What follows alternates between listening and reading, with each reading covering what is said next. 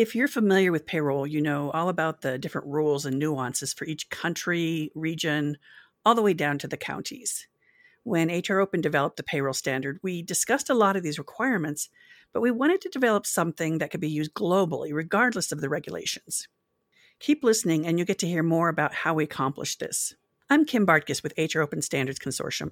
Today we get to hear from Dave Garrett, who's a product manager at Alight NGA. Dave's one of our board members, and he's also on our payroll work group. Welcome, Dave. Thank you. Why don't we start out with you giving us a bit more information on your HR tech experience? I've been working in the HR payroll area for 25 years now. I started out in the UK working on a HR and payroll product. in 2006, I really relocated to the US to work specifically on localizing our UK product for North America. Uh, and then in 2013, I transitioned on to working on a global payroll integration project. So I've had exposure to various different countries' legislation in my 25 years in the industry. You're based in the US, but you work for an international company. How does that impact your contributions within HR Open? Well, I started out my career, I was actually based in the UK. Um, I transferred to the US uh, 13 years ago. Um, so I worked within the UK domain and specializing on UK payroll. When I moved to the US, I was then focused on North American payroll, so Canada and the US. But I was also involved in some of our other country localizations so I got an exposure to how organizations work and uh, operate in different countries. Um, and so it just gives me that sort of global insight because sometimes it's very easy to get locked down as, oh, this is how we do things as normal in this country without realizing that another country, yeah, they work very differently.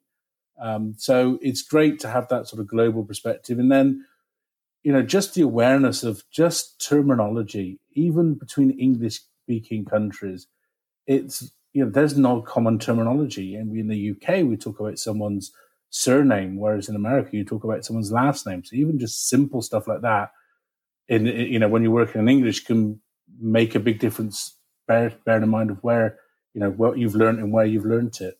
Great, thanks for sharing that. You mentioned the company you're working for. Can you tell us about Alight's payroll product? Yeah, the, our uh, payroll product or payroll service we offer is uh, it's an integration middleware. The idea is that we take output from the best of breed HRS systems, uh, for example, you know, Workday, SuccessFactors, etc., and we take their data out, their standard data out. We become a single integration point from the HRS for a client into a global payroll network. So we manage multiple different payroll services in many different countries, each with their own requirements. So we become a single entry point into that payroll network because every single country needs its own different you know scenarios. It has its you know different population sizes, complexity.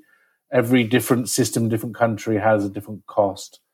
Um, and the idea is that we don't have the back end systems dictating how a client should be using their HR system um, so we try and provide the most effective, efficient, cost effective solution for the client for each country that they operate in. And then we facilitate all that communication back from all those payroll services in a single standard way back for the uh, for the client. Great. There aren't any other payroll standards available, but some companies still prefer to start from scratch. Why did Alight decide to use HR Open? Yeah, uh, we we looked at different options. We we owned a couple of different uh, uh, payroll services at the time with our own IP or different data models, but we found that uh, when we were looking for something that would work work with a multitude of different systems, rather than starting with our own uh, intellectual property, our own data model that had our own terminology, it was better to go out and start using a standard so we could talk to clients, partners, vendors and we could say, well, look, you know, we're looking this, this, we're looking at using this open standard. You know, let's all work on the single terminology, the single standard. And so, and we found that the the HR Open data payroll model really did fit our purpose for global payroll. That's great. Did you have any pushback or resistance when your team decided to use the standards? Not a great deal, no, because the management in our company, they made a decision that we wanted to go along the, the route of using a standard. We wanted to use something that wasn't tied to a particular piece of proprietary software. So we didn't get any pushback on the fact that we wanted to use an open standard, but we did need to justify why we wanted to start with HR open standards. What gave that a start for us? Because obviously, you know, we could have just built our own data model from scratch with all our own ideas, but it's we had to justify. Look, HR open they give us this massive amount of predefined uh, data structures, and it gives us a massive head start on uh, on the project. Right. Did you have any challenges when you were doing the implementation using the standards? Yeah, the the biggest challenge we had is that the, the data model itself for payroll uh, it handled global data very well. So you know, names, addresses, uh, employment information, positions, jobs, all that kind of stuff. It was great at. But what we found was uh, missing or not quite there for us was some of them were very specific payroll things. Like one of the one example in there that when we picked it up uh, seven, eight years ago was bank accounts. The data model only supported a single payment account for an employee.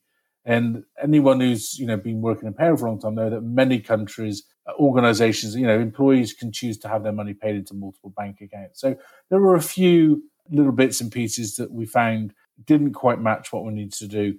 And and specifically also around local data. Every single country has their own specific requirements around tax, social security benefits uh, for, for, on a payroll perspective.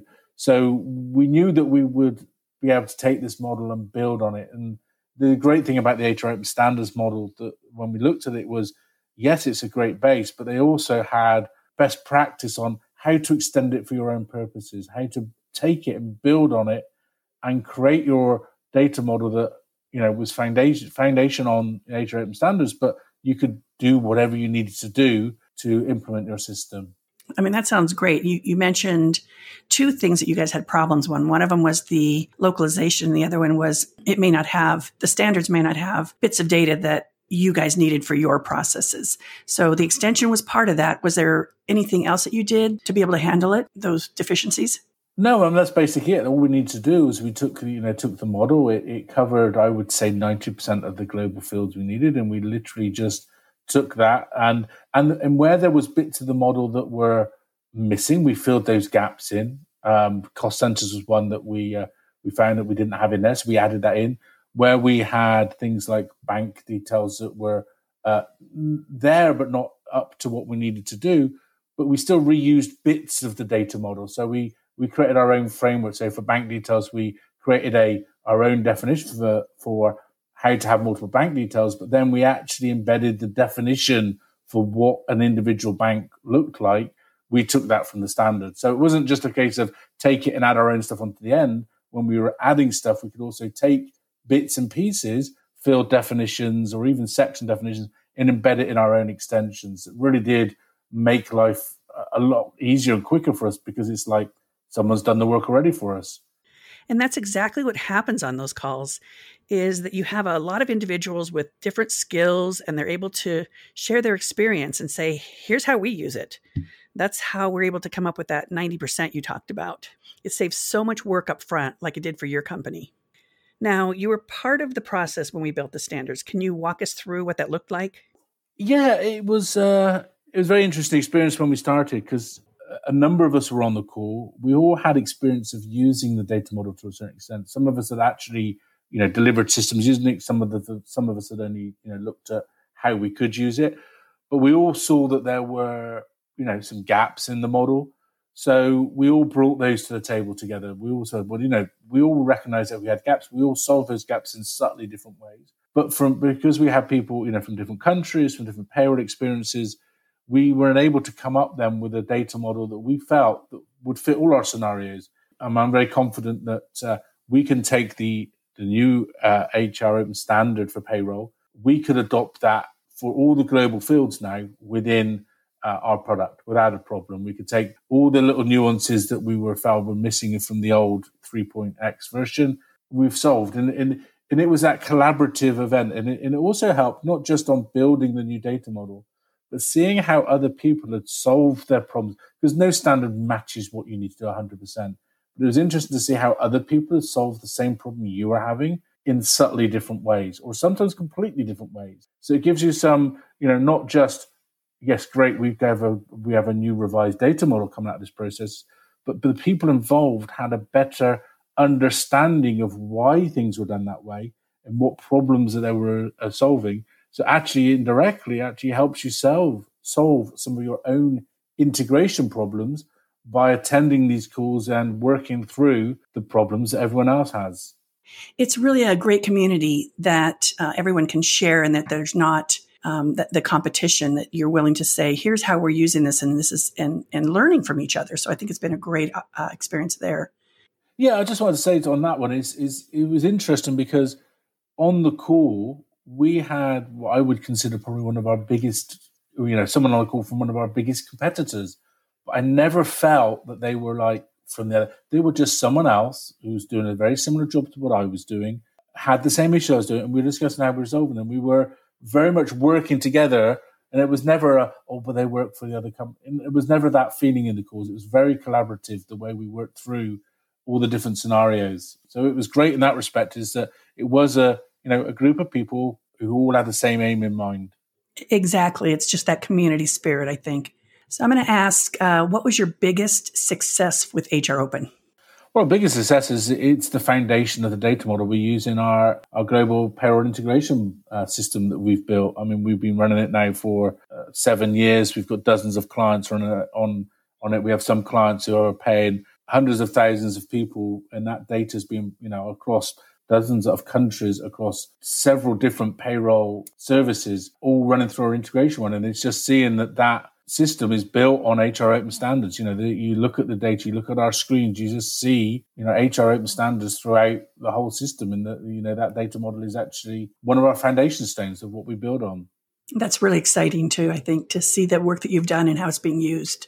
Do you have a final recommendation you can give um, an implementer or an HR department? Yeah, I would say definitely look at HR Open Standards. Look at what it can do for you. Join some of the groups because it's not just about a standard. Here's a standard, go and use it. It is about a community. It's I've learned so much more about how we can use a standard by being involved with the community. Yes, take the standard, look at it, but join the community, see how they can help you. 90% of or more, probably 95% of the problems you have with your integration some of the communities already faced and already solved, or numerous people have already joined. So you can actually learn from their experience and learn how not to do it and then learn how to do it. And I just find that, you know, that really does help anyone who's integrate, trying to integrate any systems that, you know, talk to other people who've done it. And HR Open is a great forum for doing that. Well, David, thank you for sharing your experience. It's it's really great to hear your passion about the standards and about the work and the people you work with. It's been really enjoyable for me too. I've loved working in the group, and it's great to hear that other members have that same experience. We hope our audience now has some insight into HR Open and specifically the payroll standards. I invite you to check out the resources on our website and follow us on social media at HR Open Standards.